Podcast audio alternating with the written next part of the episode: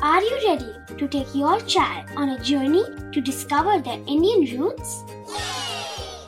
Introducing Chimes, the ultimate audio platform for young minds aged 3 to 15. At Chimes, we believe in the power of storytelling to connect children to their cultural heritage.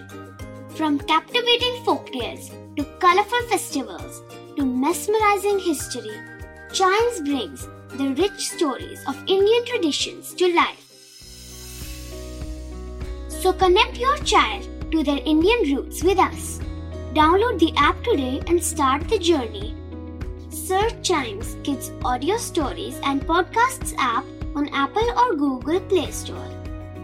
Chimes, audio that inspires.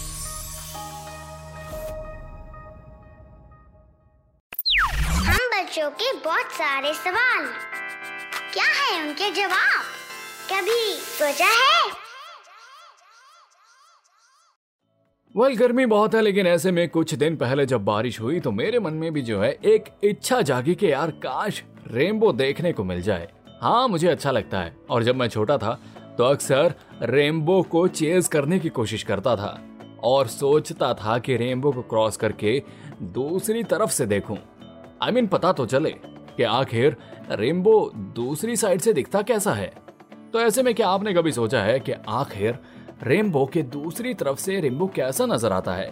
क्या उसके दूसरी side से भी वो same to same दिखता है?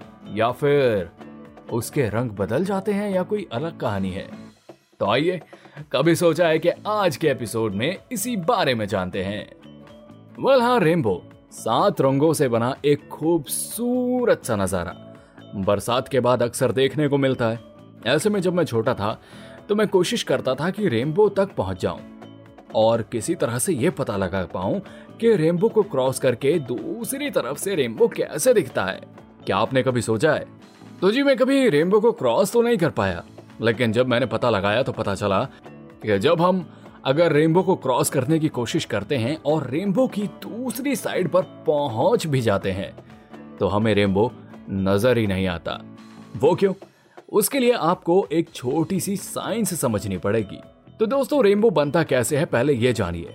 दरअसल, जब बारिश होने के बाद छोटी छोटी बूंदें हवा में होती हैं और उनके ऊपर एक स्पेशल एंगल पर सूरज की किरणें पड़ती हैं, तब जाकर रेनबो नज़र आता है। क्योंकि वो जो बारिश की बूंदें होती हैं, वो सूरज की किरणों को रिफ्लेक्ट करती हैं और इंद्रधनुष के हमें सात अलग अलग रंग देखने को मिलते हैं। लेकिन वहीं पर जब हम रेनबो को चेज करते हैं और रेनबो क्रॉस करके दूसरी तरफ़ चले जाते हैं तो क्योंकि दूसरी साइड पर सूरज की किरणें नहीं होती और वो बूंदे उसको रिफ्लेक्ट नहीं कर रही होती, इस वजह से हमें रेनबो नहीं दिखता। ये तो आपको पता ही होगा कि सूरज की लाइट सिर्फ़ एक साइड से आती है, जिस तरफ़ सूरज होता है, यानी कि जिस साइड सूरज होगा, उसके सामने किसी पॉइंट पर रेनबो बन रहा है। और अगर आप उस पॉइंट से आगे चले जाते हैं और वापस आपका फेस सन की तरफ़ हो जाता है तो आपको ज़ाहिर सी बात है, कोई रेनबो वहाँ पर नज़र नहीं आएगा। क्योंकि पानी की बूंदों से कोई भी लाइट रिफ्लेक्ट नहीं होगी। बल आपको एक सीक्रेट बताऊँ?